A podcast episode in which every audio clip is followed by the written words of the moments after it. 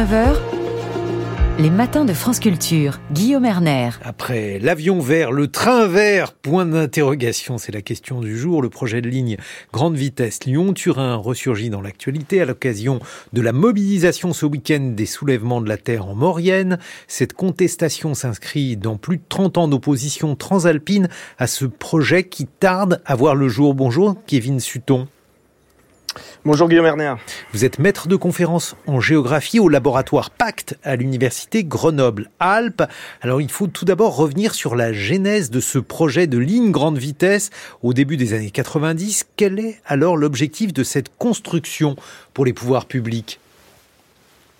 Alors en effet, euh, c'est important de revenir sur ce point parce que le Lyon-Turin, on peut dire, a eu plusieurs vies. Mhm.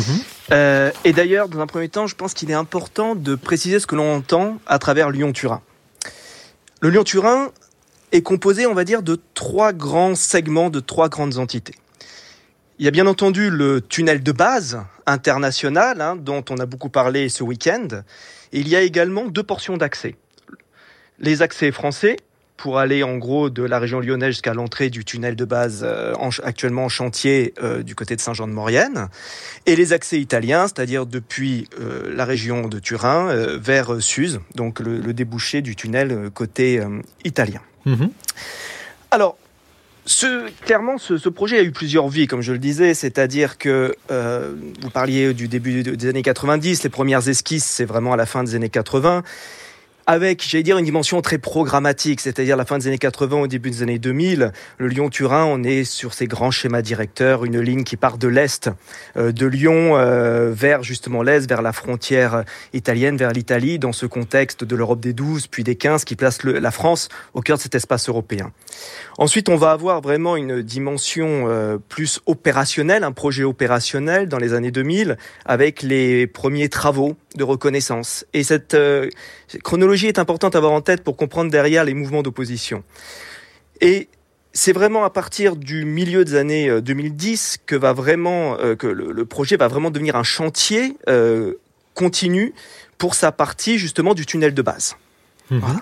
Alors tout ça explique un petit peu aussi l'évolution de la justification parce que la question que vous posez c'est vraiment un tunnel pourquoi. Et la façon même dont vous avez introduit le sujet en parlant de ligne grande vitesse est, est révélateur. Car le projet actuel n'est pas seulement une ligne grande vitesse.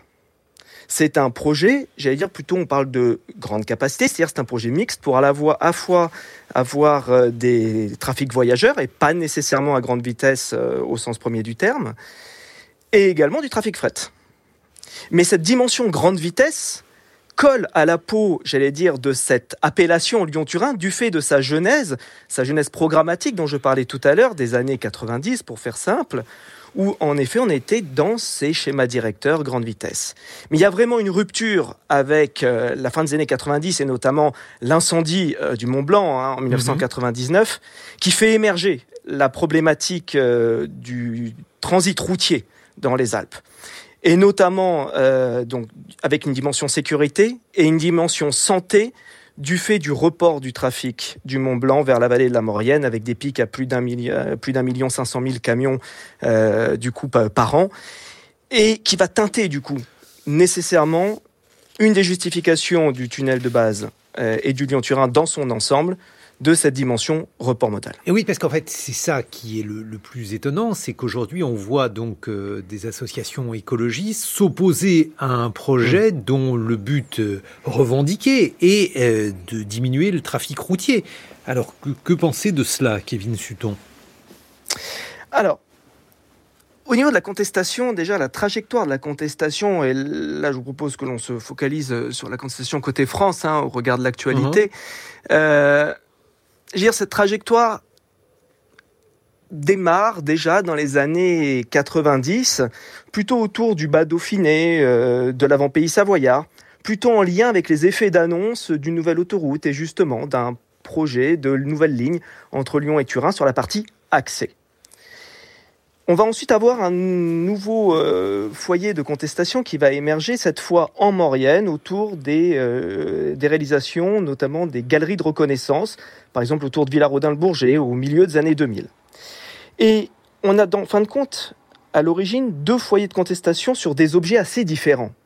et avec des, des motivations différentes.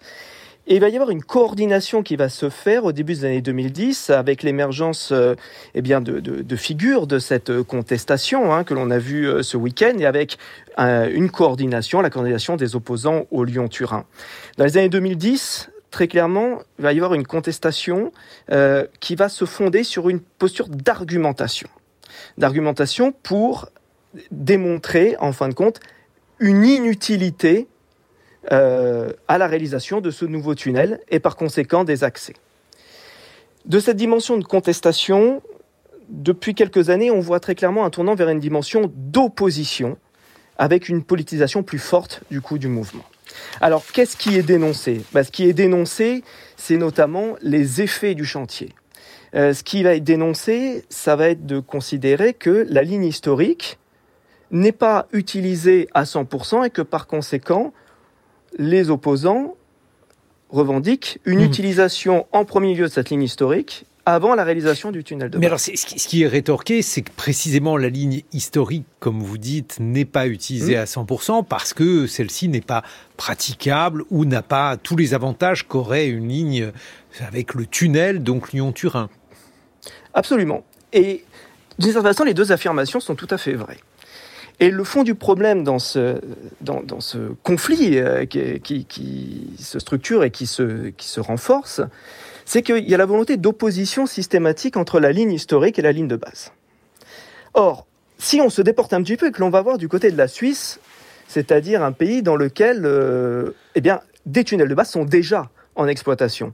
Au Lutschberg, hein, depuis 2007, euh, sous le Gotthard depuis 2016 et avec son prolongement au niveau du CNL.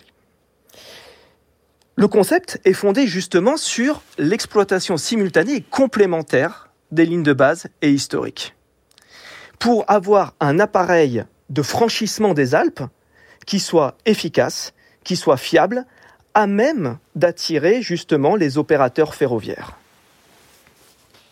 Et justement, est-ce que cela, ça pourrait donc euh, être utilisé, euh, est-ce qu'on pourrait en tirer profit pour l'exploitation du tunnel Lyon-Turin?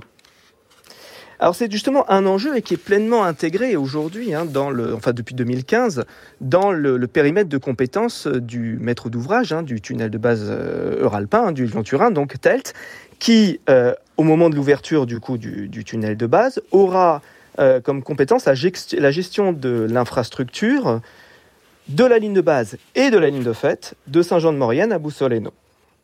Et donc, c'est vraiment important, non pas d'opposer les deux itinéraires, mais de chercher cette complémentarité. Parce que, d'une certaine façon, l'exemple suisse nous démontre une chose. C'est qu'il n'y a pas d'exploitation d'un tunnel de base sans une ligne historique qui soit elle-même fonctionnelle. Et l'ouverture du tunnel de base n'entraîne pas la défonctionnalisation de la ligne historique. Merci beaucoup, Kevin Sutton. Je rappelle que vous êtes maître de conférence en géographie au laboratoire Pacte à l'Université de Grenoble-Alpes.